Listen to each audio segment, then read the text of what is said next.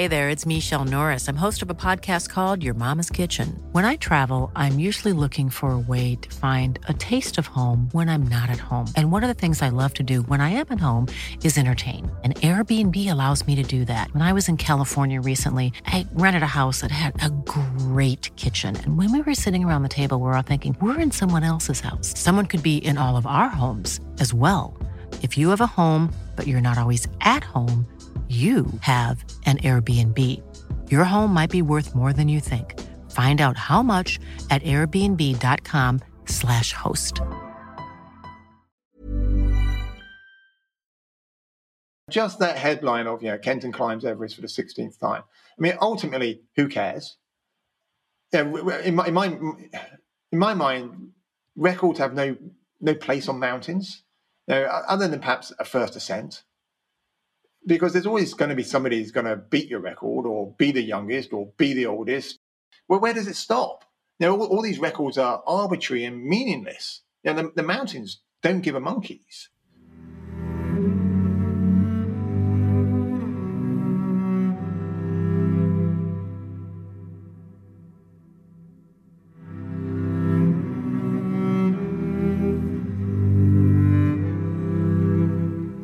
Welcome to the Adventure Podcast and this week's episode with Kenton Cool. I've wanted to speak to Kenton on the podcast since I first set it up all those years ago, and we finally made it happen just after he'd made it home from his latest expedition to Everest. Kenton is one of Britain's leading alpine and high altitude climbers, and he's summited Everest 16 times and is the first person to climb Nuptse, Everest, and Lhotse in a season. Kenton is a big name in the high altitude climbing world, and I really wanted to try and bring something a little bit different to this conversation and show you a different side of a man who's been interviewed a lot in the past. And I feel as though with this conversation I've done that. We talk in detail about Kenton's background and how he forged the career he has for himself now. I think we debunk a lot of the preconceptions people have about him and discuss the battle of ego versus humility and whether or not he, and I for that matter, have sold out. We also talk about the current state and the future of Everest and why he feels the need to head out into the bigger hills year on year. Okay, over to Kenton Cool.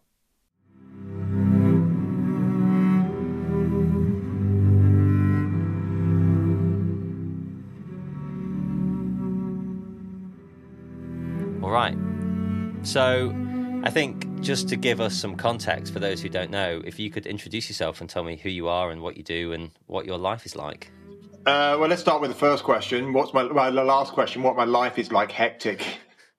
Two young children, uh, a dog, uh, and a house that's far too big for us in the Cotswolds that needs constant mowing and strimming. Uh, but beyond that, uh, I'm Kenton Cool.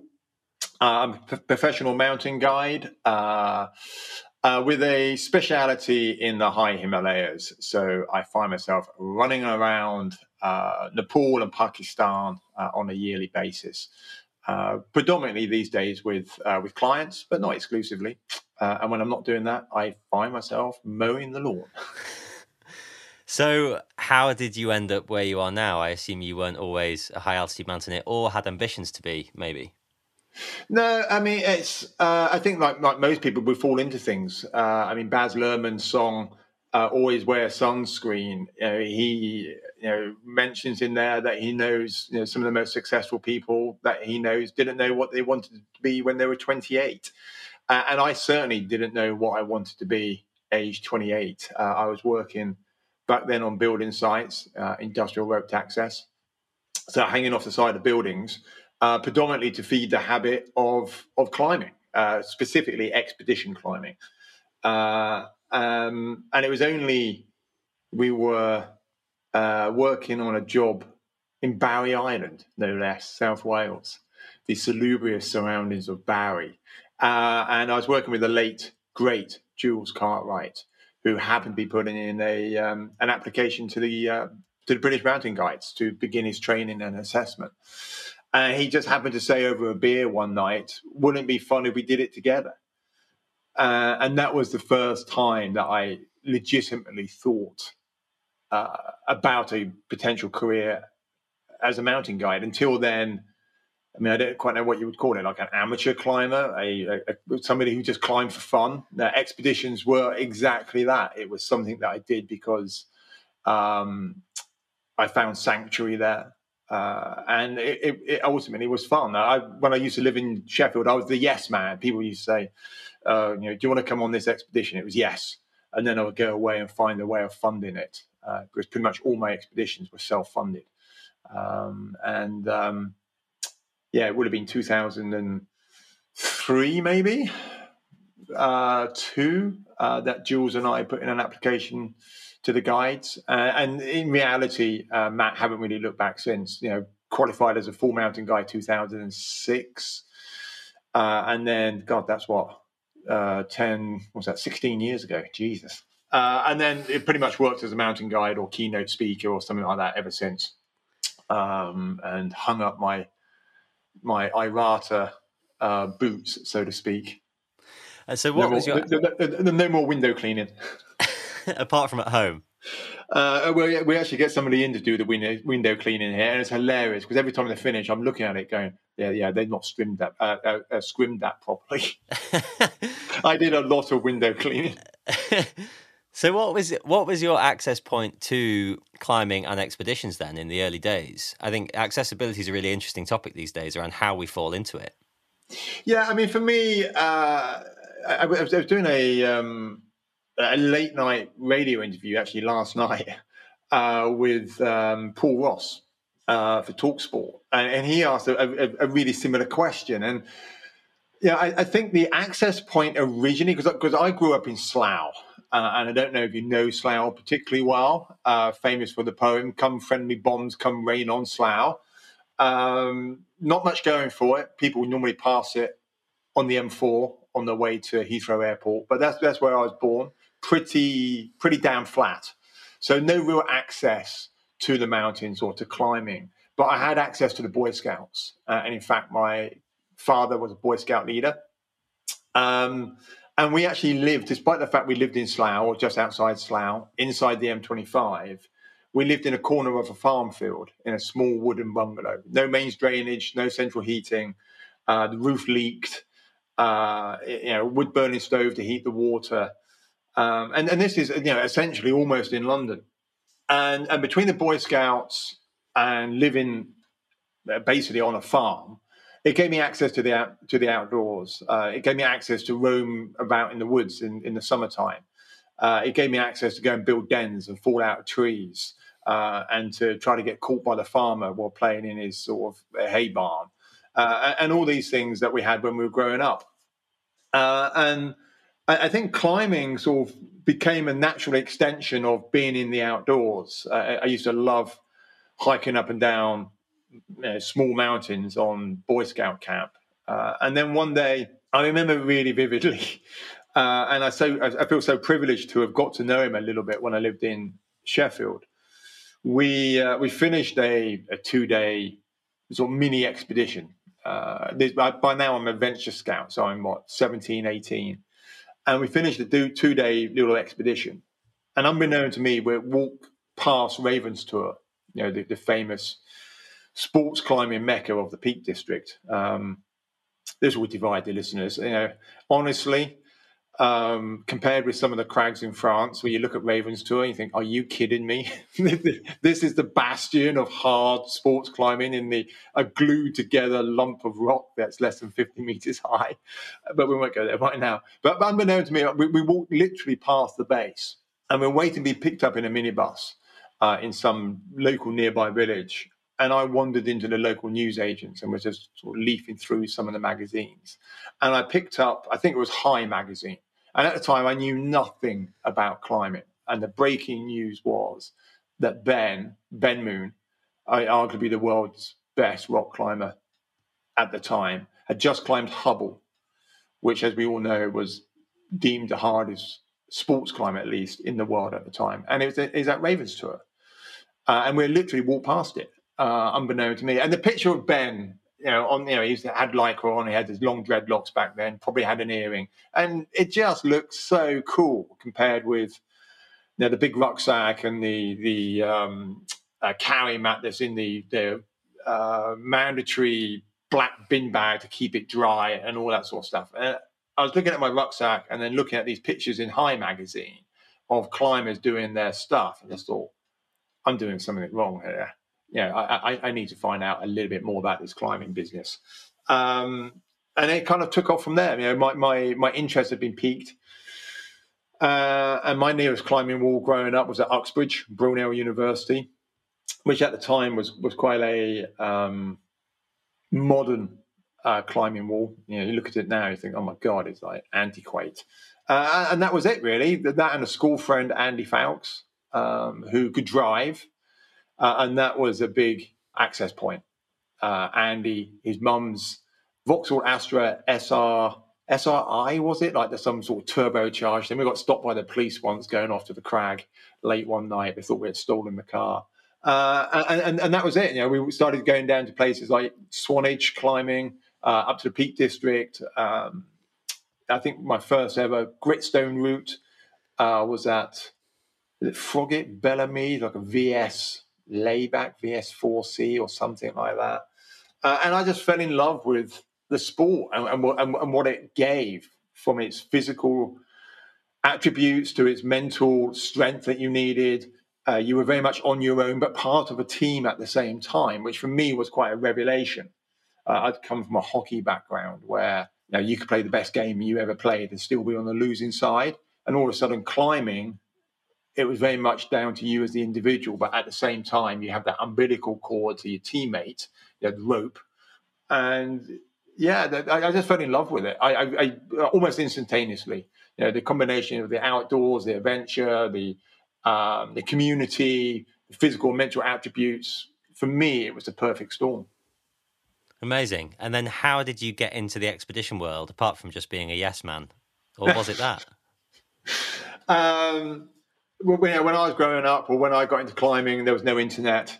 Uh, it was all books and you know the books were by the likes of Doug Scott, um, Chris Bonington, um, and you know the, the, the cohort that became collectively known as the Bonington Boys. And these books were relatively easy to come by, either jumble sales at the you know Scout jumble sale. Uh, my first climbing book was Everest the Hard Way, and the 1975 ascent of the Southwest Face of Everest by Chris Bonington. Uh, and, and, these guys were very much Himalayan based. Uh, and, and for me, this seemed to be the, lo- the logical progression from like rock climbing. Uh, I went to the Alps, having just finished my A levels. And then I think within two years, I'd, i was busy organizing a, an expedition to Pakistan. And for me, this was the logical progression. Uh, whereas nowadays, I think you know people might get into rock climbing, but then you know head towards bouldering perhaps, or you know he- head off in a you know whatever direction they're going to head off in. But you know, for me, it, it, it, was the Himalayas. You know, I wanted to be Doug Scott. I wanted to to live through the eyes of Chris Bonington or Dougal Haston or Mick Burke or whoever, you know, Alex MacIntyre, um, Kurtyka, Kukuczka. You know, they, they, these were the huge names uh, in the 70s, 80s, and you know, into the 90s. Uh, and I, I, wanted to emulate. Oh, I thought I wanted to emulate them, um, and yeah, that, that started a career out in the Himalayas. But that's an interesting self correction around you wanted to, or you, maybe you thought you did. What what happened or what changed, and why self correct? Because uh, it's easy to say that's what I wanted to be, um, but it, but it's easy to be seduced by what you think people around you want you to be. Um, and after many many years of expeditions, and when I say many years, you know, we're talking uh, a decade, 15 years worth of expeditions, of, of, you know, for me, quite hard expeditions. Um, you know, no fixed ropes, you know, we weren't climbing big peaks, so there's no oxygen, but no Sherpa support, you know, carrying massive rucksacks, doing it all on a shoestring because we had no sort of financial support as such. Um, it kind of reached a crescendo in 2003 on, on Annapurna 3, where we, myself, Ian Parnell, John Varco put up quite a hard new route uh, on a you know big hill, seven and a half thousand meters, and yeah, we totally pushed the envelope, and we you know we became one of these characters that I always wanted to to emulate, you know, the Doug Scotts and yeah, but the level of suffering and you know loss that these sort of expeditions bring is is unprecedented. And you know, until you've been there and experienced it, you don't really realize how zapping, both physically and mentally, they are. And I think in 2003, I kind of realized that actually this probably wasn't what I wanted. And it took me, you know, 12, 15 years to find this out. You know, the level of suffering just wasn't for me.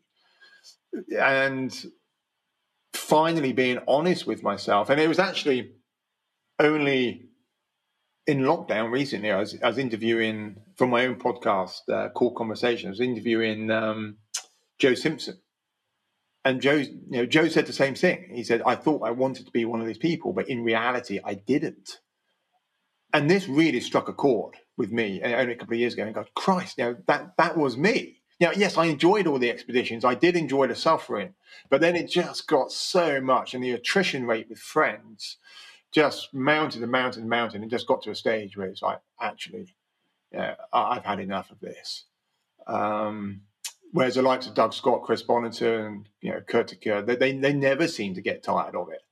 Um, and yeah, perhaps I just wasn't quite as mentally or physically strong as, as those boys were. Well, I don't know. It's interesting because uh, to what extent do you think you just you achieved so much in those fifteen years of expeditions that I mean, there's that cheesy Prince line. What does he say? He said, um, obviously metaphorically, "I've been to the top of the mountain, man. There's nothing there." you know, you did it. You've done it. You know, you could carry on doing it forever, but like you say, you pushed the envelope. And I, I say this sort of with my tongue in my cheek, but what was there left to do? Yeah, I mean, I mean, interesting enough, it wasn't long after 2003 that I you know, first met my wife. Um, so I met her in, when I was living in Chamonix. So we we first uh, came into contact, you know, 2006. Yeah, I, I remember quite vividly being with. Um, he writes about it in his book actually, Nick Bullock. I went to India with Bullock in 2007, and we were on Kalanka, uh, trying the North Face of Kalanka together and you know, it was hideous snow. And and I never liked climbing steep, unconsolidated snow at the best of times. it was horrid. You know, Bullock being the bold climber that, that, he ever was, was like sort of lapping it up and climbing near vertical snow. And I was just thinking, Jesus Christ, this is super dangerous. Um, and I just remember saying to him, you know, I think you picked the wrong partner because I think ultimately, yeah, yes, of course, I would follow him where, wherever he went, but my heart perhaps wasn't fully into it by this stage, um, and yeah, I mean, it was, it was, just an interesting period of my life, and, and it's only more recently. You know, I, I, was filling in a little questionnaire the other day. You know, what would you tell your teenage self? And I think the best thing you can tell yourself is just be you. You know, be the person that you want to be. You know, you don't have to conform with those around you. You don't have to say what others think you should say or conduct yourself in ways that others think you should conduct yourself. You can, you know, you can be the free spirit that you want to be, and nobody's really going to uh, is going to care ultimately. Uh, and I kind of found myself in this niche where people, yeah, because you know, back in the early 2000s, with all the trips to Alaska and things like that, you know, we were in the media, Parnell and myself, you we were on front covers of magazines, and that can be self perpetuating. You can back yourself into a corner whereby you think you've got to keep that up. Whereas ultimately, you know, when you take a step back from that, it doesn't matter. And and and that that learning came to me quite late. Uh, and I'm not saying I would have backed out of expeditions earlier because I was loving doing what I was doing. Yeah, they were hard work and stressful, but I was loving it and I was getting enjoyment and fun out of it. But at the same time, as we said, I was the yes man. People keep asking me on these expeditions, and I couldn't say no for fear of missing out, for fear of what people might think. Whereas now, I'm like, I'm, my own person. I do my own thing, um, and if people don't agree with that, know, as long as it's not damaging anybody or hurting anybody, it doesn't really matter. You know, it's certainly not damaging me. Um, and yeah, and, and that, that, was a learning that came quite late. And as I said, it was Joe Simpson, uh, you know, the famous Touching the Void author, who uh, who mentioned it. I'm like, huh, that really resonates, and that, that that's all put to bed a skeleton that I'd been carrying for quite a long time. And so, um, it was the Joe moment that realized that helped you realize that, or it was that summit with Ian, because uh, it, it's I guess what I really want to know is when you had that realization, that moment of maybe I don't want to do this anymore. what did you want to do instead, or didn't you know? I, I, don't think I really knew. Uh, I mean, I'm one of these people that, that seems to have sailed through life without any real sort of goal or intention. You know, throughout my twenties, all I did was climb, uh, be it on rock or you know the, the, the expeditions, which you know, as we've sort of mentioned, really piqued my interest. Um, and yeah, there, there's no set sort of vision. I mean, I, have got friends now who you know left university and would do a MBA in something or get into finance or knew they wanted to be a city trader or do this or do that. I had really no idea other than the fact that I loved the community that was or is the climbing mountaineering community. Uh, and, and, and, and that's fabulous. And you know, my vision was I just wanted to be part of that. So, you know, the industrial rope access, working on building sites, it, you know, it, it really was a means to an end without any real clear vision. And, and, expeditions were the same. I sort of bounced from expedition to expedition, often doing two, three, four in a year uh, just following the seasons around the world. You know, possibly because I didn't have an end goal that I was heading towards. I was enjoying the journey. I was enjoying the ride. Um, and looking back on it, I, I, don't think I would really change it for, for, for anything. It was, you know, certainly helped f- formulate me into the person that I am today, you know, with and without the flaws that I, I carry with me. Um, and yeah, I got very strong memories of of that part of my life, and, and so, fond good memories, I should say. So, what did you do? Well, in terms of once you decided to kind of stop living that life and following the seasons and chasing those, you know, high end as opposed to high top peaks, what did you do?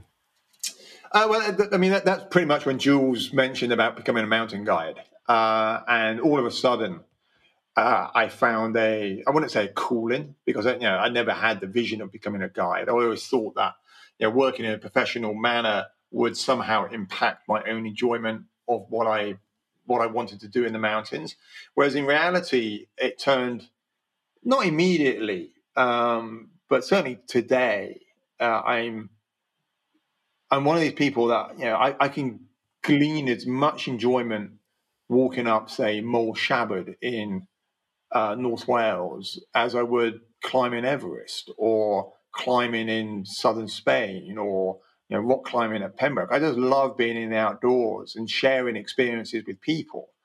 And I think if I was truly honest with myself, that was one of the driving forces, you know, right throughout my climbing career. I just just enjoyed that um, that moment of watching a sunset with somebody and, and sharing that experience. You know, having you know, fought your way up a, a route in Pembroke or you know, watching the sunrise on Everest, because again, you're shoulder to shoulder with somebody. You, are there with a friend, and although it might be a, you know, nowadays it's a commercial uh, thing. You know, I'm working as a mountain guide, and I've got a client with me. But the way that I work in a very bespoke manner, I, I managed to transcend quite quickly the client guide relationship, and we become friends. Most of my clients are, are, are friends of mine. Uh, so to be able to share those experiences are, are, are fabulous. So embarking on the, on the mountain guide side of things, I mean, people say, oh, you know, what was it? You know, was it learning to be a guide? And no, it was none of that. You know, it was just, you know, back then I, I, just wanted to be part of the gang. You know, and, and a lot of my close friends, Pete Benson, um, you know, Jules Cartwright, uh, Guy Willett, they, they, they all signed up to the, to the mountain guides. I'm like, well, you know, Rich Cross was a couple of years before me, John Bracey just behind me, Al Powell, who was you know, a mentor through my early Himalayan climbing.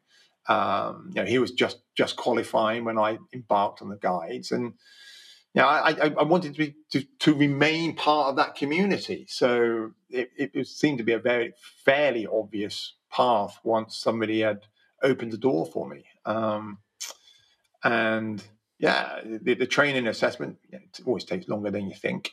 It's more expensive than you think. Uh, there were hiccups along the way. I was somewhat non-conformist. I remember Jules taking me to one side one day and just said, "No, you've got a name for yourself. Just keep your head down, uh, get through the hoops, and once you're qualified, you can do. You know, we can do whatever we want to do." Um, and that again was a was a learning uh, experience. You know, I was always pushing back against the authority. I just wanted to do my own thing. Naively, perhaps thought I was better um, than some of these people. In reality, of course, I wasn't. Um, so, so yeah, so it's you know that, that's what it morphed into. Um, and you know nowadays, you know, just back from Everest for the sixteenth time, uh, and, and arguably as enjoyable as going to Kalanka with Nick Bullock or Annapurna 3 with Parnell or or climbing in Alaska. It, being in the mountains is it helps me reset. It keeps me grounded. It keeps me humble, um, and it's and it's fabulous, absolutely fabulous. And with the guiding stuff, I mean, I think it's changed so much. I think since you did it, and you know, it wasn't. It was well, maybe wrong to say it was just getting established, but I think it was becoming more of a a natural route for people of your kind of caliber to take. Um, but getting into the big mountains, you know, the eight thousands plus, that's it's a specific niche, isn't it, and a specific genre, and there isn't room for many at that table. How did you access that area, and was it intentional? Uh, it wasn't intentional to start with. It, it, became intentional. I mean, I was given the opportunity to go to Everest on the back of Annapurna 3. And I was living in Sheffield at the time, and Jagged Globe took quite a punt with me. I'd never been to an 8,000 meter peak, uh, and they asked me to lead an expedition to Everest. Um, and, you know, I never worked with Sherpa teams before, never used oxygen delivery systems. And to a certain extent, I was mentored by quite a colorful character called Henry Todd who was you know quite a bit older than me. I've been running Everest expeditions for a long time, and Jagged Globe had this sort of strange connective relationship with Henry, and Henry very much took me under his wing, and so he explained the nuances of working on big mountains such as this. Uh, and to be honest, you know, I, I loved it. I, I, loved the learning curve.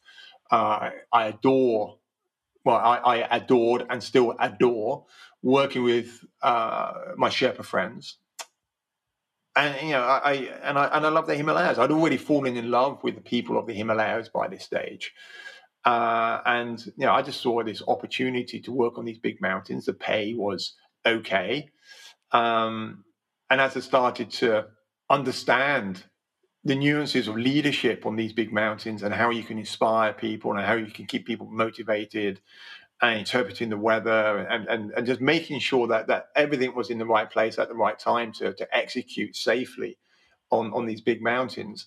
You know, I, I really enjoyed the challenge. and I came back from that first expedition and said to Jagged Globe, yeah, yeah, I'll go back again. Yeah, and again. And then I realized that I could run my own trips. And there was this great cohort at the time. Uh, I actually wrote a piece for a magazine, it was never published, called Young Guns on Everest because I, I, came into the Everest scene and there was a, as I mentioned, a, a cohort of us: uh, Dave Morton, uh, Luis Benitez, uh, Dave Hahn. He was a bit older than us, but but he was there. Tucker, and we were all super similar, but from different walks of life and different uh, parts of the world, all coming together and working on Everest, uh, and and it was beautiful. Uh, there was a community that I, I had in Sheffield it was a community that I had in Chamonix because by now I, I was living out in France, working as a mountain guide. Um, and yeah, for me, it was a natural, a, a um, natural extension. I mean, you've got, got, to remember as well that, and this really surprises people. Uh, back in '96, I had a really bad climbing accident and smashed, smashed both my calcaneum, bilateral calcaneum fracture. Uh, it was a really serious injury, and I, I walk with a pretty bad limp even today. Uh, and for many people, this this was considered to be a, a career stopper. I was told I'd never climb again, wouldn't walk without a stick, wouldn't be able to run, wouldn't be able to walk across rough ground and all this sort of business. And you know, I was already working in the European Alps at this stage, and, and my body was suffering from all the ups and downs through summer alpine guiding. You know, it was really brutal on the body and this is this is going to surprise the audience. But working on Everest physically, I found a lot easier on my body, uh, and I found I wasn't enduring the same amount of pain and stiffness and lower back pain and everything which was related to my injury. Uh, so put that into into the equation of earning half decent money, doing something which I loved, going high, working with Sherpa crews, you know, getting to go out to the Himalayas and, and hang in places like Nepal or India, you know, and subsequently Bhutan and Pakistan. Um, it was like a dream come true. You know, this is what I always wanted to do. And, and for me, it was pretty obvious that there was a niche. You know, not many guides wanted to go back time and time again. And then add into the equation that I was an IFMGA mountain guide. You know, there were no other fully qualified guides working on Everest because everybody, you know, was earning money ski ski guiding or, or working in the European Alps. And you know, I found this niche on Everest and started to exploit it. And then be- began progressively to get a name for myself. And now I find myself where I am today. Yeah, I've got a website and things like that, but I don't advertise anywhere. And the clients find me.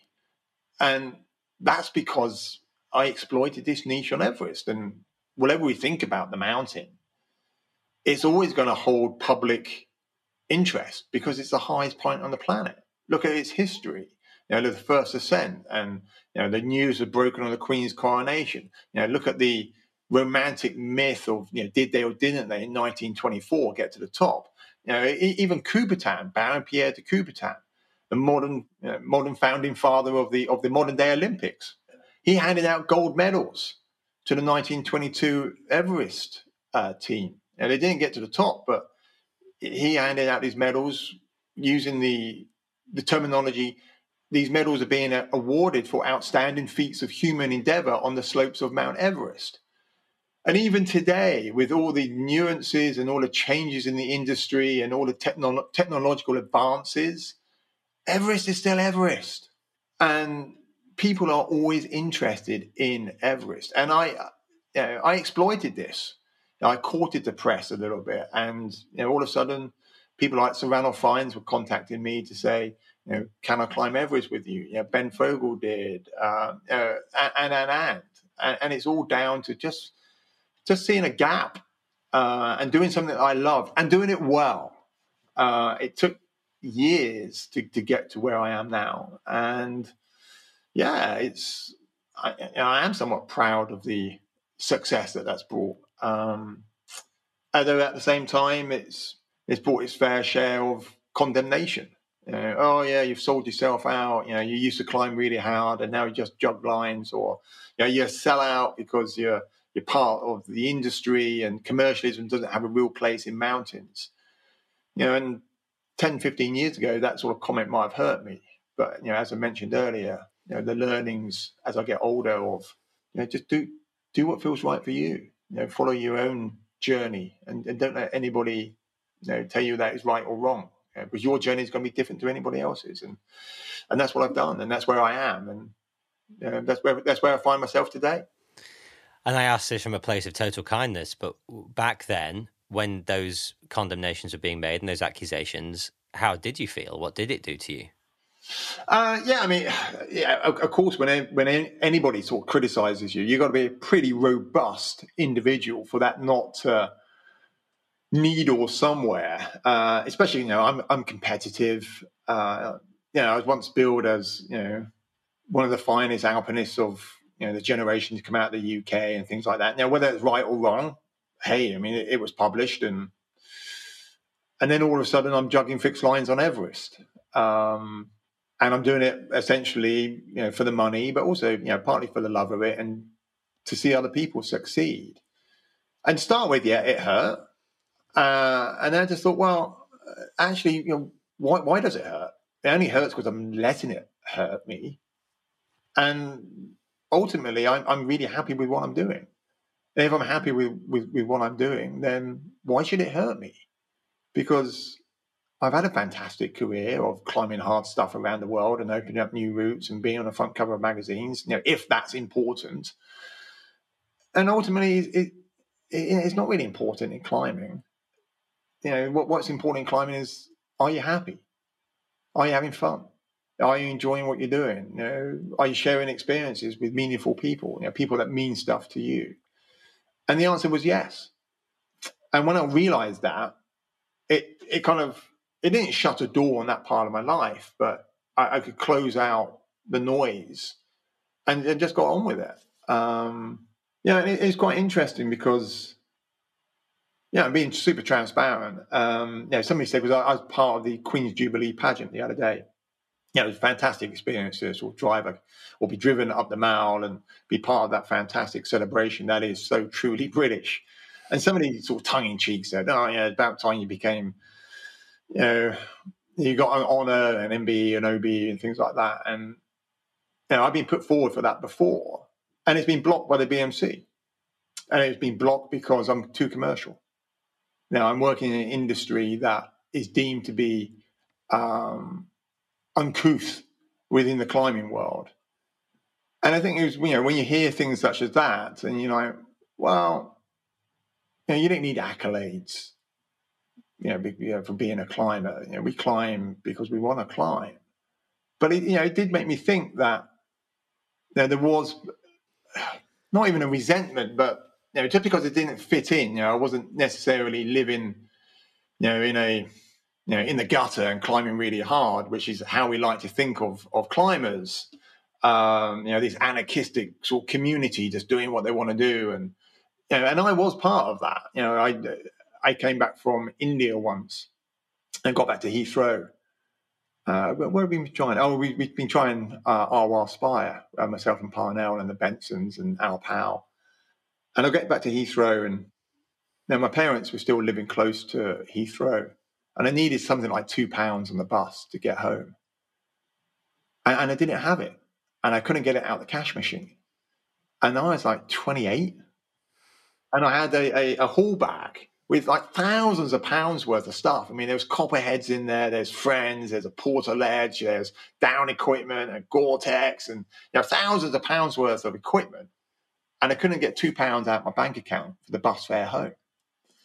And I think that was quite a moment, having to walk around Heathrow terminal, whatever it was, asking people for money to get home.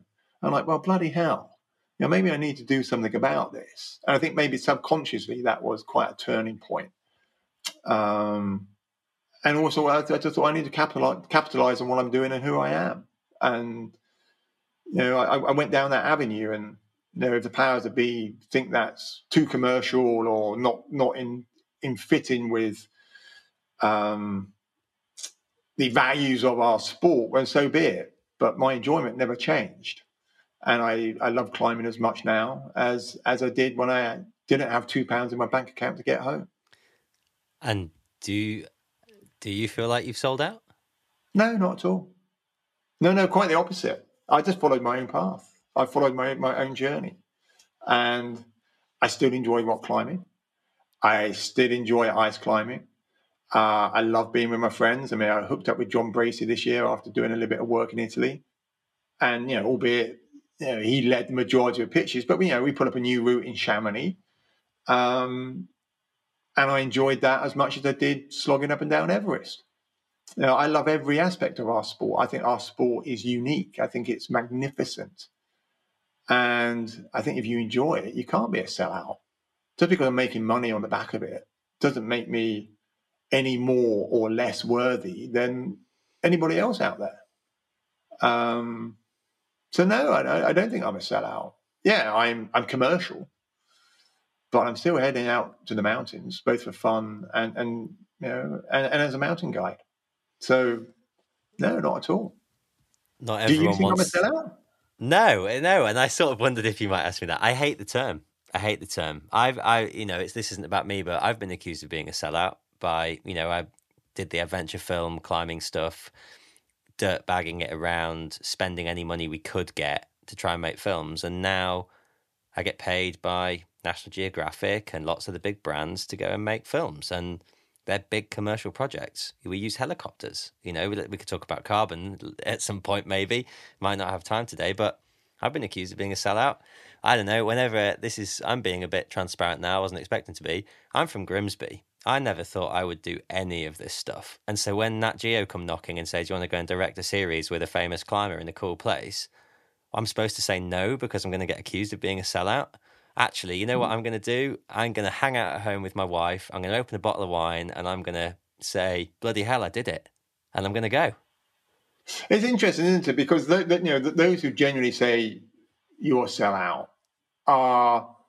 I mean, n- nobody ever sits above you. You know, whatever we deem success, and success you know, is a very um, loose term. But if somebody sits above you in terms of success, uh, they're, they're never the ones that generally turn around and criticize you. It's generally those who sit, you know, however you quantify it, or sit underneath you, uh, who potentially point the finger and say, yeah, sell out or criticize, or, you know, you don't live your life by the values that you used to. You know, you're not living out the back of the car anymore in Moab uh, and things like this. But yeah, I mean, I, I, I mean, I, I, I, fully agree with you. Um, and yeah, I, am the same. I mean, my father was unemployed for a lot of my childhood.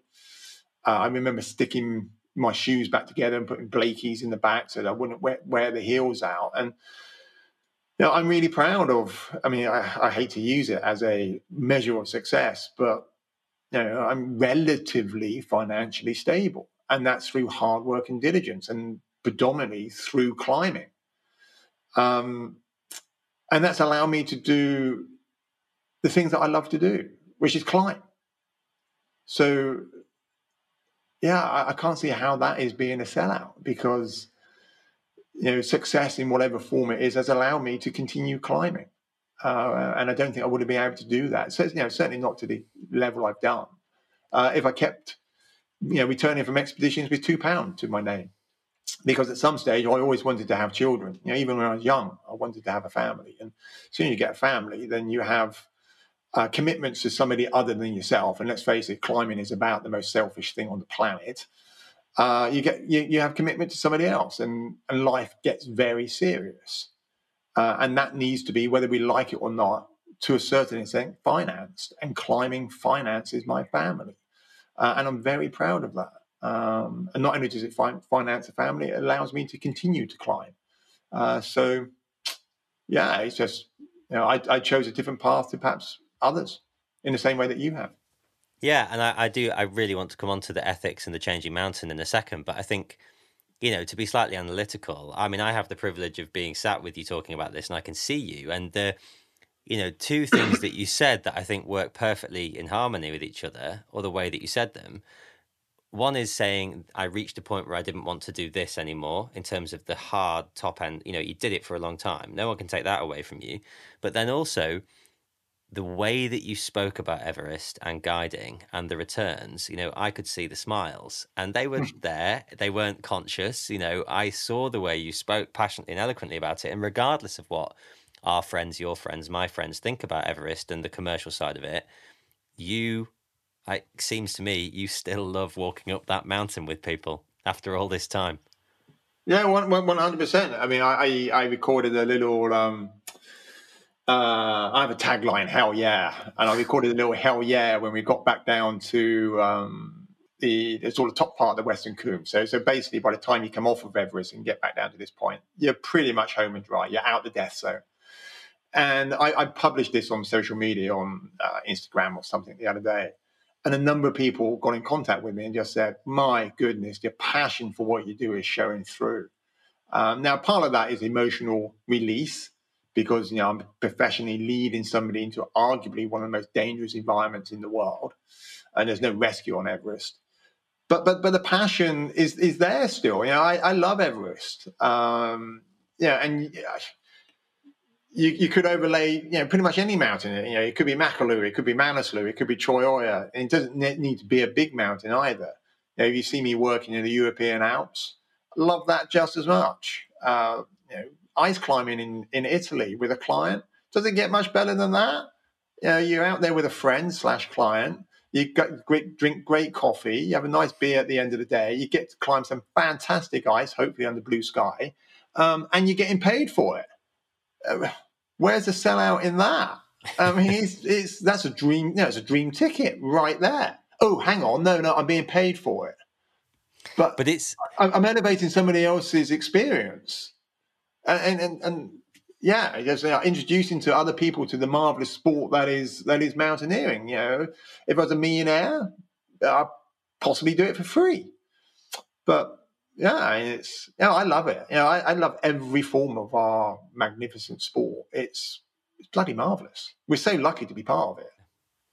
Yeah, and it's interesting because I do think I think a lot. I think this podcast has totally changed how I think about well most things, but particularly the outdoors and adventure. And realizing how we access, as in, it's almost like permission. You know, where do we get our permission to go and enjoy these spaces and do these things? And maybe you know some remote ascent by some unknown climber somewhere is inspiring to you and I, but most people don't see that because it doesn't hit the mainstream. Whereas this generation of Boy Scouts, Girl Guides, everybody, young people seeing you do Everest, it gets on the telly and they watch it and go, bloody hell, I'd like to climb that. I'd like to go and become a climber.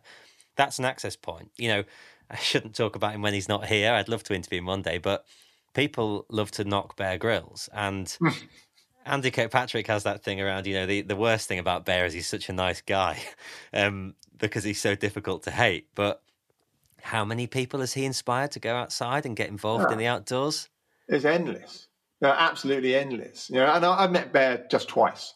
I mean, our careers have, have done, know, they've crossed numerous times. I've spoken on you know, spoken to him on the phone many years ago after I got misquoted in, in a paper once. And I just, I rung him up because Henry Todd knows him quite well, and Henry gave me his number and I actually rung him up on a sat phone from Everest to apologise uh, about this newspaper article. And I met him uh, literally only two times, both times quite recently. In fact, once on Sunday. Uh, and you know, and, and Andy's absolutely right. He is uh, just a beautiful human being. Now, and whether you think he's fraudulent or not, and whether you think he's you know staying in five star hotels when he's meant to be roughing it, it's neither here nor there he has inspired a whole generation, my son included, into getting out into the outdoors and to climb trees and to fall out of trees and to get covered in mud and, and to and to pretend to be bear rolling in and out of ditches and what that's a role model right there. Yeah, because you know the devices that we have around us are our addiction to being connected through screens. It's alive and kicking, uh, and it's affecting the whole, I think, of the next generation. So to get people like Bear, um, you know, or numerous other people for that matter, you know, Ed Stafford or you know whoever it may be, you know, there's nothing wrong with being in the popular media. I think if you are putting across a message such as that, that being in the outdoors is good for you, because you only need to look at obesity rates and heart disease and you know and and and and and, and you know that's not going anywhere. It really isn't. So the more we can encourage the next generation to get out there um, and to experience the outdoors, which is free, by the way, generally, um, the, the better.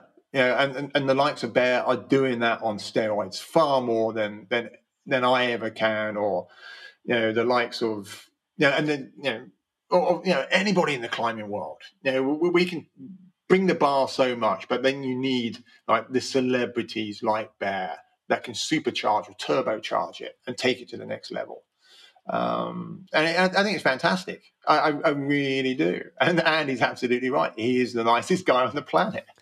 But often, I mean, I you know, I should really have a chat with Andy about all this because he sits at the other end of the spectrum these days. But um, I think it's also, you know, we we talk about our peers and our colleagues and how they view us and how they speak about the things that you or I do or other people do or Bear does. It's it comes down to authenticity often, and I think people get grumpy, probably justifiably, with the way that the media portray certain individuals, whilst you know some seven thousand meter peak first ascent isn't making the headlines. Well, it's just that's ego. You know, as long as if people are, when I got into the outdoors and started accessing this world of mountaineering, I was inspired by the Boningtons, the big names, the Bear Grylls, because that's what I could see. And you become more discerning and you get more involved and more well read. And then you start to go, oh, who's Nick Bullock? Oh, wow, he's impressive. Bloody hell you know, and then you read his book and go, oh God, this is climbing literature, you know, and not everybody needs to go on that journey. If your son is inspired to go outside as a result of Bear Grylls, maybe he'll go the path we did and read a lot and learn a lot. But outside of that, if people are getting outdoors, enjoying the natural world, moving, having adventures, challenging themselves, outside of personal ego and acclaim, I can't see the harm. No, no, I, am total agreement, Matt. And you know, there's a couple of points in there. You know, first of all, um, is Ryan Holiday wrote the book "Ego Is the Enemy." Uh, I mean, it's, it's, not a massive book, but it is, is well worth diving into. Uh, I mean, he references the Stoics quite a lot, and the, you know, there's quite a lot of uh, sort of philosophy in there. But he's absolutely right. I mean, just think about how many times ego gets in the way of rational, logical thought process and decision making. Um, you know, I can hold my, my, my own hand up. You know, I learned the hard way back in 29th of June 1996. Now, I was in the slate quarries. Um, a week before, I was meant to go to the Ogre. We were going to the Ogre because that's where Doug Scott and Chris Bonington had been. Um, you know, wanted to follow in the footsteps of my heroes. And I was in the slate quarries. It was one of those damp, mingy, you know, miserly days. Didn't really want to climb. Just wanted to go to a cafe. Yet my mates were going into the slate quarries to climb, and one of them jumped on Major Headstress on Colossus Wall. Uh, and my ego got in the way. I'm like, well, okay, Rich is doing Major Headstress. I better do something a bit harder. And so I jumped on major head. Um, no, he was doing uh, Ride the Wild Surf, the E4. So I jumped on Major Headstress, E5 next to it, and I broke a hold and I fell off and I smashed my legs in. Now, that's a direct result of ego, a hundred percent ego taking over, know, blinding me one hundred percent. So first of all, you know, anybody listening out there, you know, really, you got to check your ego. You got to really make sure about, you know, why am I making this decision? Uh, you know, am I being driven by competitiveness? You know, ego, you know, whatever it is. You know, ego is the enemy. And the other point I wanted to make on, on that little thing that you were saying there is, you know, let's look at Chris Bonington. Know, Chris has been such a professional in our industry. You know, he's such a politician. The utmost respect for him, but arguably one of the most commercial, commercially minded climbers that the UK's ever produced. Know, just, just look at those big expeditions that he led. You know, look at the film rights on the back of it. Look at the books he's written. You know, look at the sponsorship deals that he used to tie up with Barclays and Berghaus or you know whoever it may be. You know, he, he's arguably the most commercial out of us all. Admittedly, we're not working in a commercial way in terms of leading clients to the top of mountains like I do, but still very commercial. Uh, it was Doug Scott once said to me, um, you know, he's like a sort of double-edged sword It's a wrong metaphor, but you know, on one hand, he said, you know, Kenton, you know, you're the great white hope for British Himalayan climbing, and then in the next sentence, he said, but you're wasting it all leading other people to the top of these mountains. Now you should break away and do your own stuff again. You know, and if there ever was a compliment, you know, followed by a, a put down, that's it right there. But you know, but to a certain extent, Doug was on the coattails of of Chris. Now, Doug was this, this you know, white and white individual. He did amazing stuff. And, you know, look at his track record. It's just unprecedented. I mean, it's just amazing. One of the best Himalayan climbers that's ever been. And, and then, you know, you, you, got Chris, who is essentially is a cash machine. I mean, back in 1975, Barclays Bank sponsored the Southwest Face trip to Everest to the tune of £80,000 back in 1975. Now, it's a massive expedition. Now, everything was funded, you know, even down to the Levi jeans that they were wearing, um, et cetera, et cetera, et cetera. And it's colossal. You know, and you know, nobody turns around and tells Chris that he was commercial and a sellout. It's just a different way of approaching things. But do they, those words from Doug? I mean, that's such an amazing line. Do, does that play at you? No, not at all. No, not at all. Because you know, I, I didn't have the uh, wherewithal to just follow a, a, career in the Himalayas. You know, to, to, this day, I'm not sure how Doug managed to finance all his Himalayan stuff. Um, no, I'm, I'm, very happy with with the, the, line that I went down. Yeah, I, I, still do my own stuff. Um, you know, looking at going out to Pakistan later this summer. You know, with, without any clients, uh, I, I, reacquainted myself with Pakistan last year with uh, going out to K2 with a client, and I realised how much I've missed Pakistan. Know, I've not been there for about twenty odd years. Um, so yeah, I'm thinking about going out there this year, you know, for fun. Uh, so yeah, I'm, I'm, still doing stuff. It just means you know I, I, mix it with doing stuff with with clients as well. Um, so no, I just look at the positives you know, Doug said, you know, I was a great white hope of British Himalayan climbing. Yeah, I, will take that one. Thank you. Yeah, yeah. um, but I think that's again, I'm in tangent mode here, but that's people just see what they see online. They see the social media and they see the headlines, and it's you know Kenton climbs Everest for the sixteenth time.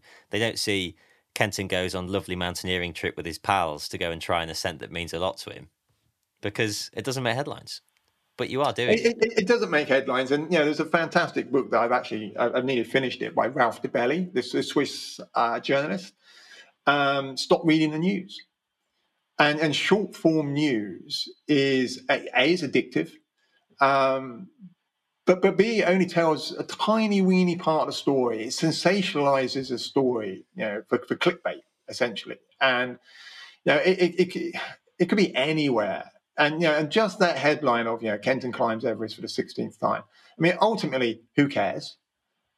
Yeah, in my, in my in my mind, records have no no place on mountains, you know, other than perhaps a first ascent because there's always going to be somebody who's going to beat your record or be the youngest or be the oldest or you know the Norwegian girl you know, looks like she's going to potentially beat Nims's record and it's just like well where does it stop know all, all these records are arbitrary and meaningless know, the, the, mountains don't give a monkeys know, they might mind who did the first ascent on a mountain or who did a hard new route on a mountain but to climb Everest 16 times or 17 times or 26 times, like Lakpa let's keep things into perspective. Lakpa has climbed it, uh, not Lakpa Rita, Kami Rita.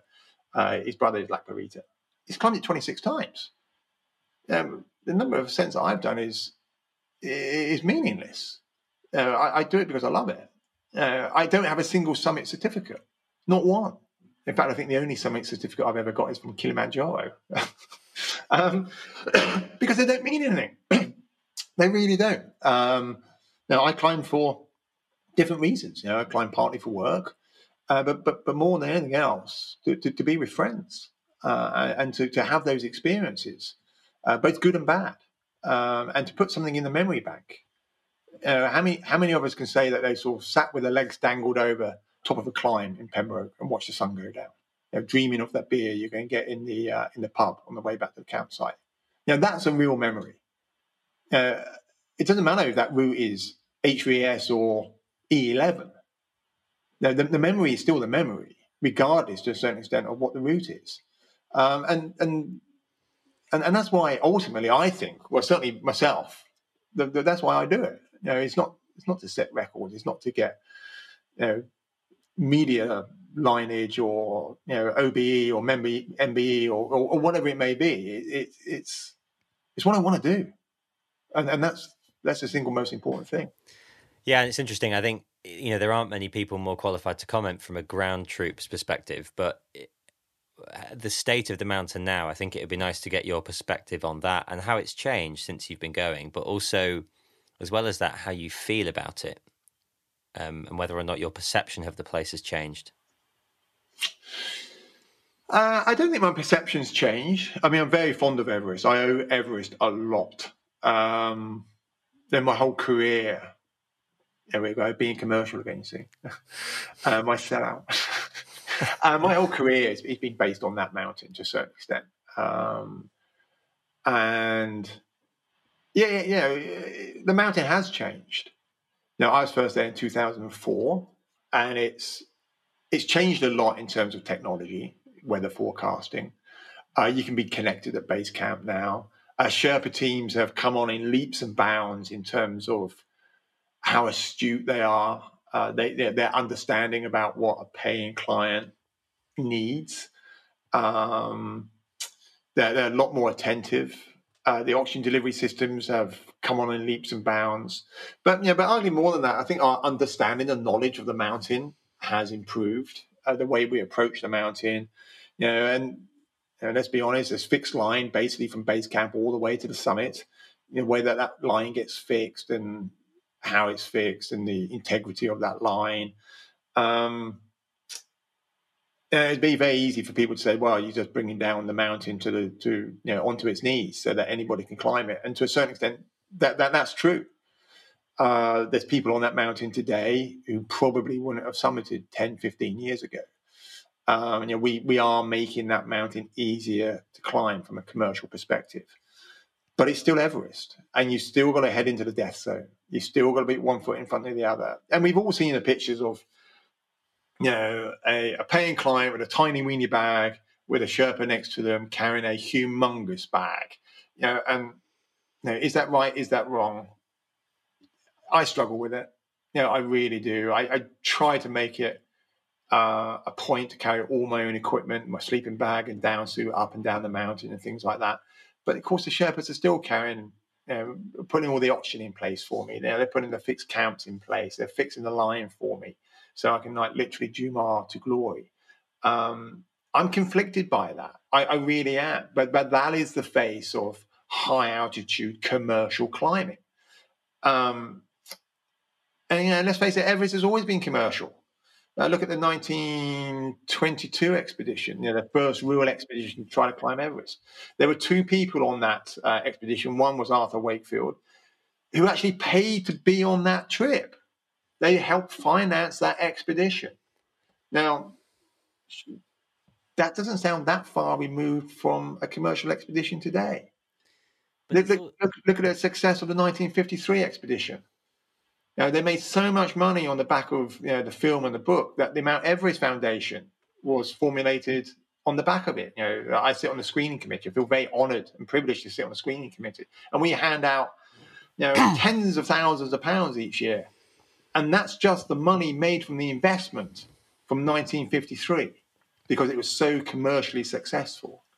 You know, Everest has always been commercial, but there's ways around it. Look at look at look at David uh, David Göttler, the, the German climber, the North Face athlete. He climbed it this year, no oxygen. Uh, yes, he used the fixed lines, but he carried all his own equipment. You know, he didn't really sort of accept any help from from those around him. No Sherpas, and he summited, I think, May. I forget exactly what day, 26 maybe, something like that. There was no one else around uh, from South Summit to, to the main summit, and you know it, it, he had a beautiful day. So you can still go to Everest and have that level of adventure if that's what you're seeking for.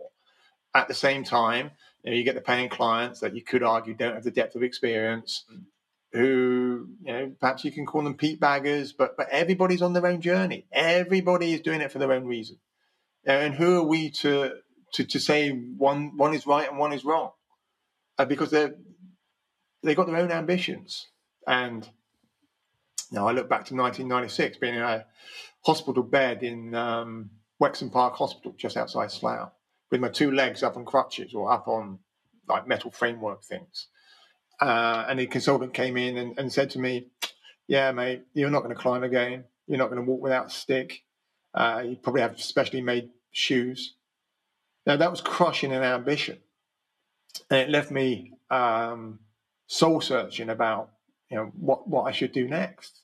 I mean, he left me in tears. He devastated me because he crushed an ambition. Somebody has an ambition to climb Everest. It may not be in a style that you particularly uh, admire, but you should admire the ambition in the first place. You know, and I don't think we have the right to crush anybody's ambition, be it a nine-year-old boy that wants to be Bear Grylls or a grown up from you know, making you know, making up India somewhere that wants to climb the world's highest mountain. That that's ambition, and, and that's to be celebrated. Um, but Everest is changing. Uh, it has changed. Uh, I'm, you know, we mentioned the the young guns on Everest before. I'm the last of them left. Everybody else has hung up the boots. So maybe it's me that needs to change, not the industry. I, I, you know, I don't know. I don't have the answer. Um, you can use eight liters a minute coming out of an oxygen bottle these days. Now, gone on the days I used to struggle up there on half a litre a minute. uh, but that's the changing face of it. And it's not better, it's not worse, it's, it's change, it's development, one way or the other. And um, you can like it or you can you can hate it. And, and that's the individual's own choice. Hey there, it's Michele Norris. I'm host of a podcast called Your Mama's Kitchen. When I travel, I'm usually looking for a way to find a taste of home when I'm not at home. And one of the things I love to do when I am at home is entertain. And Airbnb allows me to do that. When I was in California recently, I rented a house that had a great kitchen. And when we were sitting around the table, we we're all thinking, we're in someone else's house. Someone could be in all of our homes as well. If you have a home, but you're not always at home, you have an Airbnb. Your home might be worth more than you think. Find out how much at airbnb.com/slash host. But it's just its own thing. Is I mean, there's a lot of mountains in the world, and there's a lot of room for people to go and climb new ones. I mean, oh my god! Oh yeah, just just stand on the top of Everest and look out, or stand on a top top of K two. I mean, I couldn't believe being high in a Karakoram. Oh my goodness! The number of peaky things that's uh, that are in the Karakoram, the majority of which are unclimbed. Uh, if, if Everest turns you off, so be it. I understand that. Go, you know, go go seek a venture somewhere else. But also, um, the, yeah, but the, the thing about Everest as well is there is no way that it isn't elitist because an ambition to climb Everest directly implies an ambition to stand on the top of the highest peak in the world. And, you know, humans are humans. We're never going to change the fact that Everest attracts people who want to stand on top of the uh, on top of the highest point. So, you know, I'm sure there's new route potential on Everest. It's a very big hill, but it, I mean, you can almost look at it like Snowdon. You know, Mount Snowdon in Wales. I mean, the idea, you know, yes, it's being trashed. It's the one people go and climb because it's the biggest in Wales. It's got a train up it and a cafe on the top, literally. Imagine if somebody said, well, let's rewild Snowdon. I mean, come on. No, people want to go and climb that, and they should be allowed to, I think, because they're accessing the natural world as they see it. Um, we could rewild the rest of Wales. You know, for all the people who don't want to climb Everest and don't like the commercialization, there's other hills. I think the one thing that is contentious and is always worth discussing, and I'm conscious of time, is the the the rights of the local people and the, and whether or not they're properly um, catered for, looked after. That's a very colonial way of explaining it, but um, and and the environmental impact. You know, are we cleaning it up enough? Are we not? Do we need to leave it time to heal? Yeah, I mean, it's it's yeah, it, yeah, yeah, yeah. I mean, I think first and foremost, you know, we, we got to be really careful as as, as sort of adventure tourists uh, on how we approach these things. Uh, I mean, people have leveled all sorts of things at me. I mean, I'm I'm plant based. I'm essentially a vegan. I'm not a vegan because I wear down clothing and things like that. But um, yeah, and, and, one of the reasons why I'm plant based is is for environmental reasons, um, and it's also for animal welfare and things like that. Um, it's got very little to do with my own personal health. Uh, but yeah, it's the environment and animal welfare. But then people can you know, very easily level their finger at me and say, "Well, you fly all over the world," and yeah, and I do. Uh, uh, I'm off to Alaska in a couple of weeks. I've just come back from Nepal. You know, down in South uh, South Africa uh, with clients back in January. I mean, I, I fly a lot, and, and that's one of the biggest things in terms of damaging the environment. So, as adventure tourists, you know, as as climbers, we have to be very mindful of the impact that we have, both globally in terms of the environment and also locally, uh, and that could be, you know, footfall in Snowdon or uh, you know, damage to the peat bogs in uh, in the dark peak or, uh, or, or whatever it may be. Um, we, we, we have to be mindful of that. And of course, when you get you know, pre-COVID, you know, 60,000 people a year entering the Sagarmatha National Park, you know, the Khumbu region, the Everest region, uh, that is going to have an impact, both positive and negative. You know, positive is bringing money to the local economy, the tea houses. You know, the Khumbu is arguably the richest area in the whole of Nepal. Uh, and let's not forget, Nepal is one of the poorest nations in Southeast Asia. The average national salary is about 400 bucks a year. Uh, a lot of people live in poverty. Uh, there's there's disease, there's natural disasters, you know, all the time. Nepal is constantly struggling. Um, and then we can move on to the Sherpas. Are, are the Sherpas well treated? I, I, generally like to say yes, certainly sort of our Sherpa team, or the Sherpa team that I use, Dorji and Ming Dorji and Kharm Dorji and uh, Ang Purba and people like this. You know, they're paid well. I mean, Dorji would come away with, you know, often in excess of ten thousand dollars, which doesn't sound like a lot, but ten thousand dollars from a Everest season. Um, but you know, keep that into perspective. Four hundred dollars a year is the average salary. You know, he, he, he's doing pretty well. You know, he's his children are educated uh, in Kathmandu and uh, and things like this. He still lives a, a very humble life. His yaks still uh, are in his house or underneath to help sort of heat the upstairs, and you know, he lives in Pangboche and you know, all these things. But you know, and, and this is going to open me up to controversy and things like that. You nobody's asking the Sherpas to work on the mountain you know, the fact that they are there is, is a choice that they, they can make because there are other professions that they can go into. I mean, they, they could just be a porter, you know, carrying those bloody huge loads of Coca Cola or beer or you know, whatever it may be, you know, up and down the Khumbu and things like that. You know, there could be a subsistence level farmer. Um, you know, they, they, can get a job in Kathmandu or, or, whatever it may be, but they have chosen to be a Sherpa. And generally, they are well paid, very well looked after these days. Never always used to be like that. Uh, they're looked after, and a number of them are becoming superstars, and rightly so, because nobody or very few people would ever climb the big mountains without these guys. Now, even on K2 last year, now the, the reason why our expedition to K2 hung in the balance last year was trying to get the Sherpa team out of Nepal to Pakistan with COVID restrictions. Because we knew commercially we could not climb that mountain without the Sherpa team. Uh, and, and some more entrepreneurial Sherpas are, are, are realizing that this day, uh, these days, and you know, starting their own companies. I mean, look at Mingma G or Mingma David. You know, they, you know, these guys have hundreds of thousands of followers. You know, but let's leave, leave Nims out of the equation for now because he's a bit of an anomaly. But but these guys have hundreds of thousands of followers. They have very successful businesses, um, and a number of them are now embarking on cleanup operations on the mountain to to make it you know, cleaner and better and, and, and these sorts of things. And you know, it's having an impact. Uh, Dawa Steven Sherpa from uh, Asian Trekking.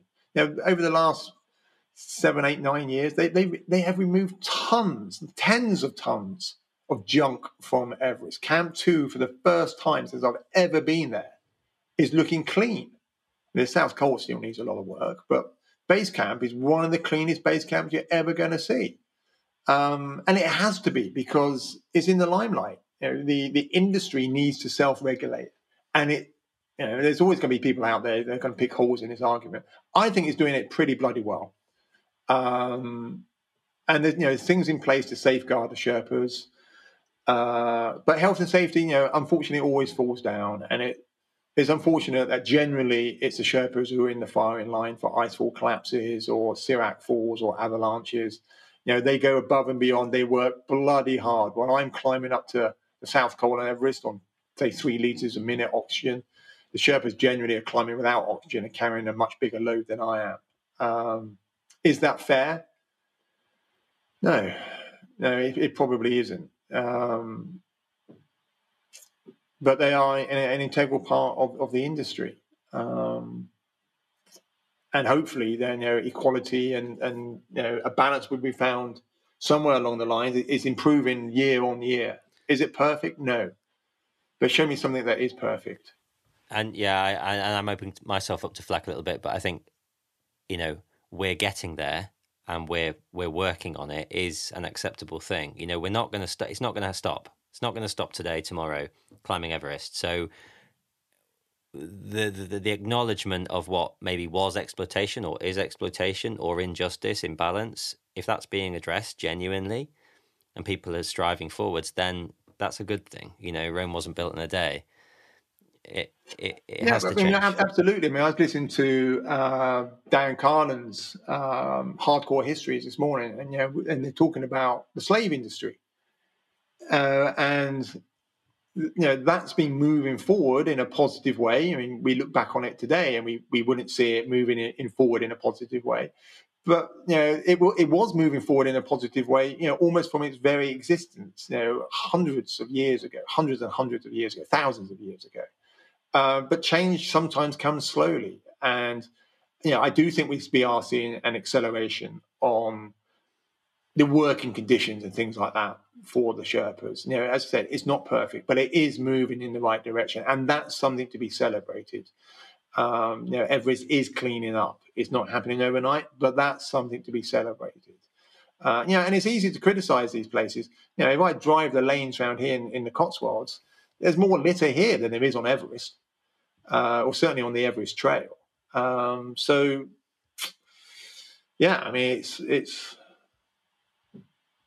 it's changing, and, and, I think ultimately probably changing for the better. And it's complicated.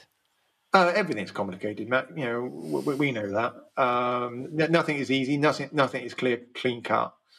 Um, you know, it's easy to to say, well, you know, climbing 8,000 meter peaks has changed. It wasn't like that in my day. You can helicopter from one to the other. You can climb all these fixed ropes and use eight liters a minute oxygen. Have these amazing. It's just different.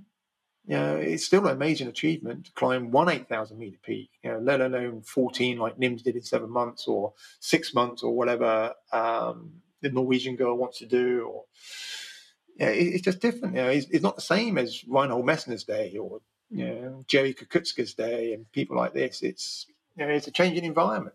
You know, and if someone that, you know, look at football in 1966 compared with um, 2022 it's the same game, but it's vastly different. Yeah. Amazing. Well, I'm very conscious of time, but uh, there's one thing I want to ask you before we wrap up, which is if you do have time, which is um... yeah, yeah, no, no, no, rush. Yeah, don't worry. I've got all the time in the world for you, mate. It's take, taken long enough for you to get me on your on your show. we might as well maximise it. well, no, it's more of a, a personal note in a way. It's um, we've talked about this before, but it's about coming home, and I think it's something we don't talk about really. Maybe we talk about it again amongst sort of pals and contemporaries in pubs, but how do you come home? And to be silly philosophical about it, do you really, if that makes sense? What's the line between, you know, the real world and the mountain world as people see it? Are they different? And do you transition well? I've learned to trans- tra- transition. Um, perhaps that's a question you should ask the family. Um, it takes it takes time uh, to decompress for sure. I, I, I, like to think that expedition life is perhaps a, a, fair reflection on what life should be or could be. It's simpler. It's less noisy. Uh, there's less clutter. Much easier to be sort of disconnected in terms of uh, devices and, and, and, things like that. Um, and by doing so, you become more connected. Um, you know, in, in many ways, you know, I, I, think it's a shame that you get Wi-Fi at every base camp now. Um, but at the same time, you know, we, have said all the way through, haven't we? That's development. It's just just a changing environment. You know, how do you come home? You know, ultimately, the expedition, in my mind, a, successful expedition is is that everybody comes home, and everybody comes home friends. So uh, that's the first and foremost. You know, to come to come home as friends. But there is that decompression because the more time I spend in places like Pakistan and and Nepal and, and India, the more I struggle with our society here in the in, in the Western world or the developed world. Now, our capitalist society, uh, a constant quest for more uh, or faster, our greed, for perhaps want of a better word, for materialistic wealth and possessions. And hey, you know, I'm set up in the children's playroom right now. I'm looking, oh, there's a train set over there, there's a Scalextric there. You know, I've got a Land Rover parked outside, and I live in a beautiful house in the countryside. If that's not materialistic, then then I don't know what is. Um, which makes me totally hypocritical. But at the same time, I like to think I have some form of understanding. I spend time with my Sherpa friends, living with them uh, in their houses you know, I've been to enough places around the world to to understand the difference between the haves and the have-nots. Um, and, and, I do struggle with our society. So certainly when I first come back, I, mean, I remember when we were building this house, because we built this house, and I remember I came back from um, I don't know where I've been. I've been somewhere, and I come back, and I remember walking around the foundations, just thinking, what, what the hell are we doing? You know, we're building this bloody great house for what? You know, is this ego? You know, we talked about ego earlier. Is this ego? Is this one-upmanship? Is it competitiveness? We don't need a house this big. We don't need to sink all our money into this. This is this is obscene. This is ugly. About three or four days later, I'm like, I love my house. You know, and I hate to say it, but that's how long it takes sometimes. Just those three or four days to drop, drop back in. I mean, it was a Gordon Gekko. Greed is good. Well, what part of greed is good? No, because you, you don't see greed necessarily in you know the Naltar Valley in Pakistan. Now you don't see greed in the mountain people in um, you know in northern India, you know, because they, they, don't have enough materialistic wealth or, or, insight or knowledge to be greedy. You know, they're there to share everything with everybody else because they're all about community. You know, they're all about family and friends. And somewhere as we developed into the developing nations, we've lost that. We've lost that ability to connect with our communities and our friends and our loved ones. We, we become disconnected. and that connection for me is, is, is put back in place on expeditions, and I feel way more connected there. Um, not necessarily on expeditions, but in these countries than I do at home. And it keeps me grounded. It's a reset. It keeps me humble. And, and it does make me question. You know, it questions what I see around here. It, it makes me question our um, what we consider to be the norm, um, our comfort levels, uh, our ability to turn a tap on, and we consider that a God-given right. But access to clean water and turning a tap on you know, most of the world's population don't have access to that, but we forget that because it becomes the norm. We get we got we get complacent to it, um, and expeditions it keeps that real. It really does, and I think that's really important. In the same way that we can learn from the outside, and you know, by being outside and adventure, you know, we, we can learn from traveling to these places. Uh, and the most important thing is is that we bring those learnings back and we don't forget them uh, and that we stay grounded and humble. And every time we turn a tap on, we should marvel at the fact we've got clean water.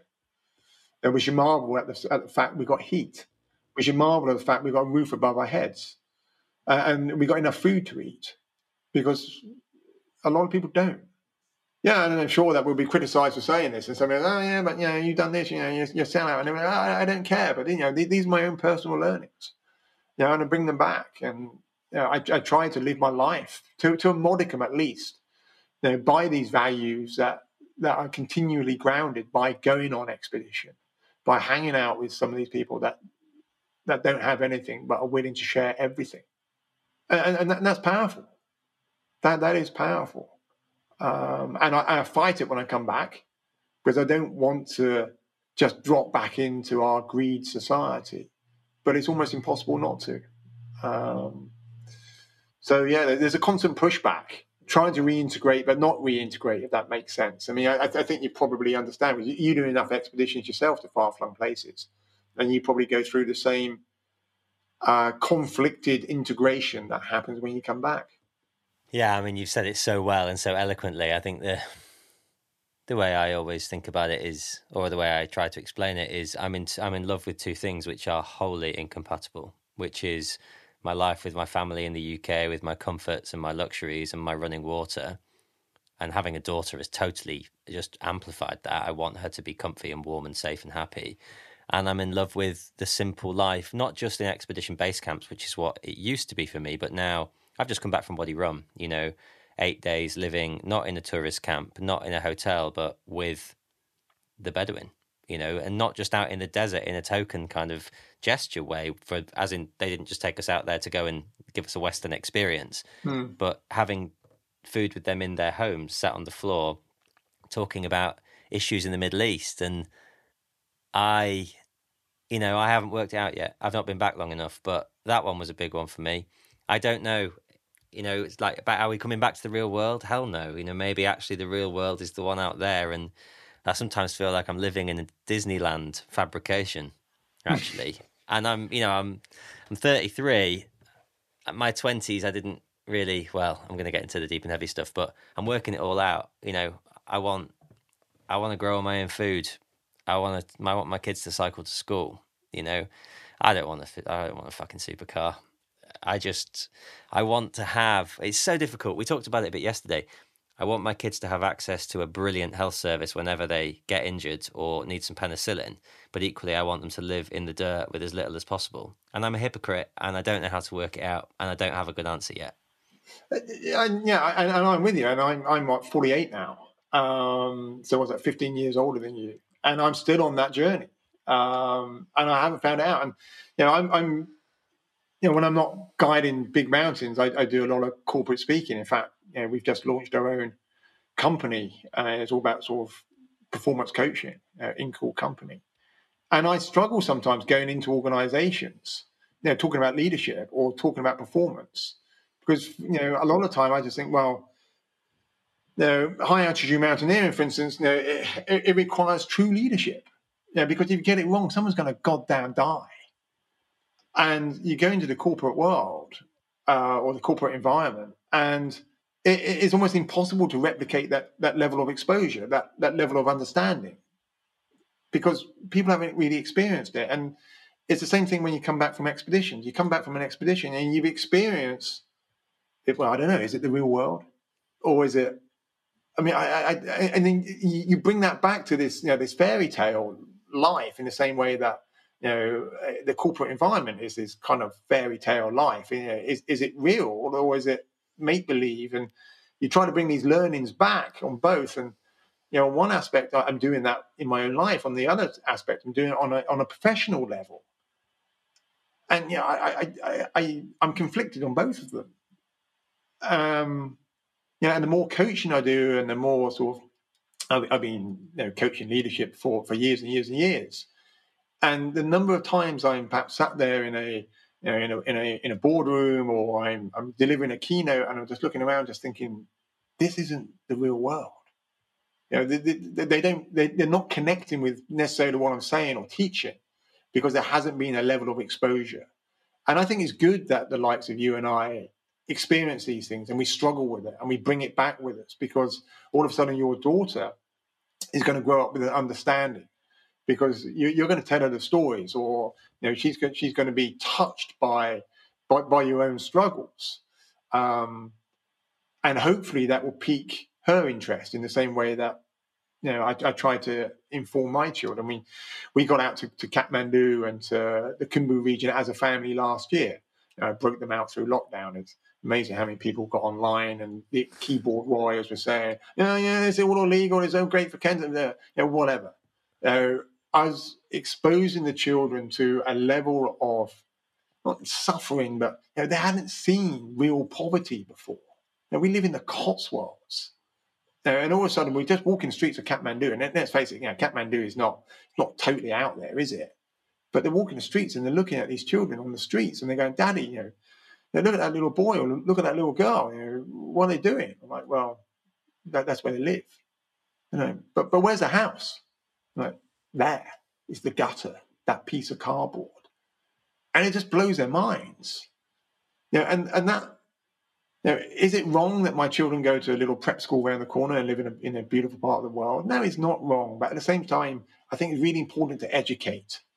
And maybe the likes of you and I and our children will ever be conflicted, and hopefully so. Because by being conflicted, that's going to you know start a discussion a dialogue within themselves about what's right and what's wrong and they can find their own their own path their own journey. They can make their own decisions or not decisions but they can draw their own conclusions from the journey that that, that they're on. But it's only through exposure and and that's one of the great things about adventure because adventure gives us that exposure level. It allows us to understand that there are different ways of life uh, and there are different hardships that the majority of the world's population have to go through because we live in a cotton wool society, and um, I'm not convinced it's right. No, me neither. No, and it's interesting. I mean, I'm working this out live, chatting to you, which is why I absolutely love doing this. But um, and I wasn't expecting to get into this sort of territory, but as in the territory we've just been in. But you know, maybe selling out. Actually, maybe the definition should be around not what you gain, but what you do with what you've gained.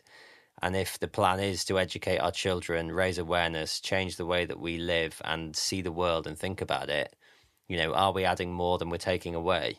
I would say that's a better measure of selling out than whether or not we get paid to do the thing we love.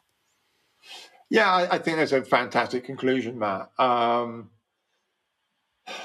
yeah, I get talked a lot about legacy and leaving legacy and things like that. And I mean, I, I got no real ambition to leave legacy other than to you know, the biggest impact that I'm ever going to have on this planet is having children. And you know, children never ask to be born. You know, we bring them into the world. It's our decision. So I think if, if it's going to be a legacy, it's going to be leaving our children educated on their ability to draw their own conclusions and to give them the grounding whereby they can do that and that they you know, they're, they're net.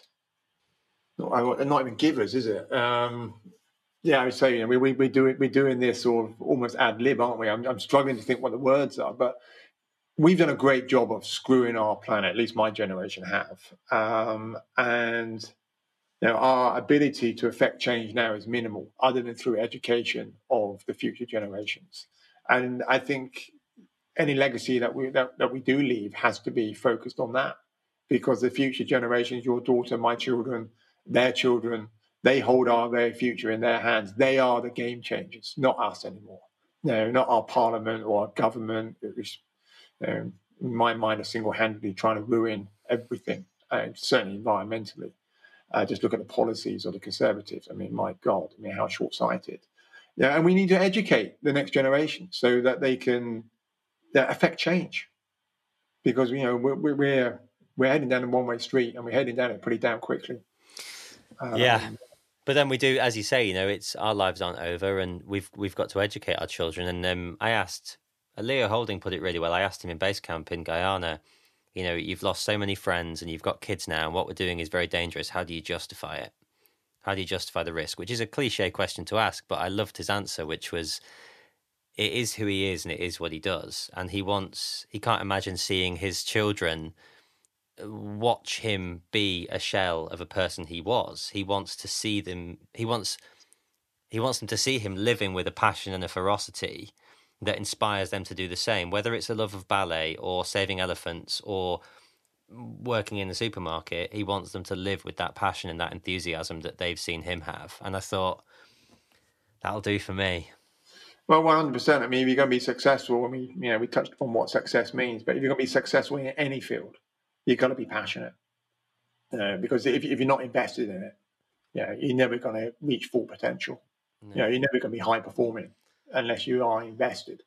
And if, yeah, if you take, you know, take me out of climbing, or take Leo out of climbing, or take you out of, a, you know, venture filmmaking, there's a reason why we, we, we why we found these professions. You know, because we're passionate about it. You know, this, you know, is this our calling? Is this, is this is where we're meant to be? I mean, I, I, I don't know, but you know, I, I do know this. I'm bloody passionate about what I what I do. I like to think I'm good at it because I'm invested in it. I like to give a, I like to think I give a bloody good service, and the children see me doing that in the same way that Leo's children see him, in the same way that your daughter will see you doing stuff. They'll see your, you see your results on the big screen. You know, and they think, you know, daddy's done a really good job. You know, I want to do a good job in whatever it is that I do. And that could be anything, like you say, it could be like saving the elephants, it could be round the world yachts person. You know, hey, I'm not, I'm not going to knock it. You could be a bond trader. You, know, you can work in finance, but you know, just be invested in it because otherwise you're wasting a very precious time on this planet. Yeah. Right.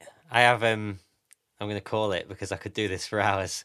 Um you're going to bring it home. I'm going to bring it home. I have two questions I ask everyone at the end of every interview. Um, oh God! First one: What scares you?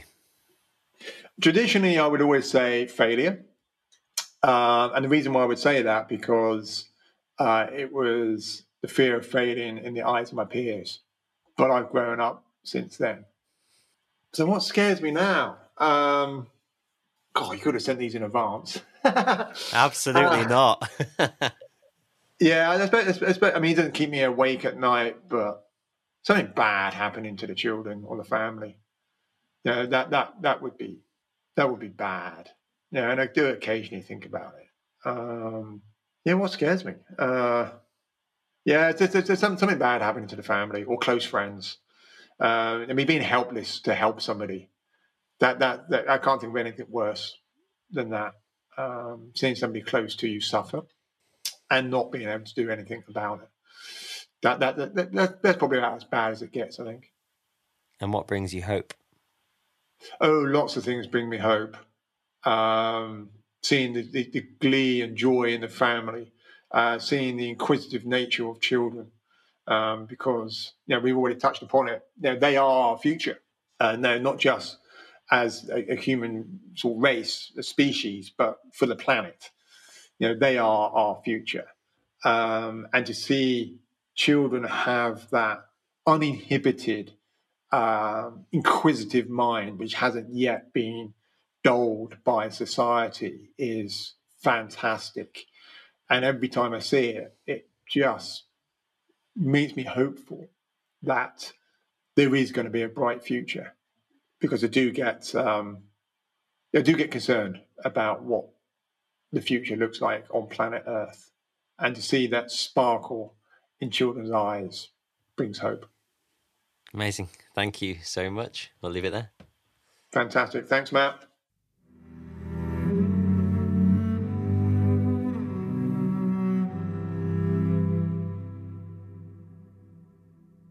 Thanks for listening. For more information, visit theadventurepodcast.co.uk or follow along on Instagram at The Adventure The podcast is hosted by Matt Pycroft and is produced by Orla O'Murray. If you want to get in touch, then you can do so at info at theadventurepodcast.co.uk. And please do leave us an honest review on iTunes, as the numbers help us reach a wider audience and we're genuinely interested in the feedback.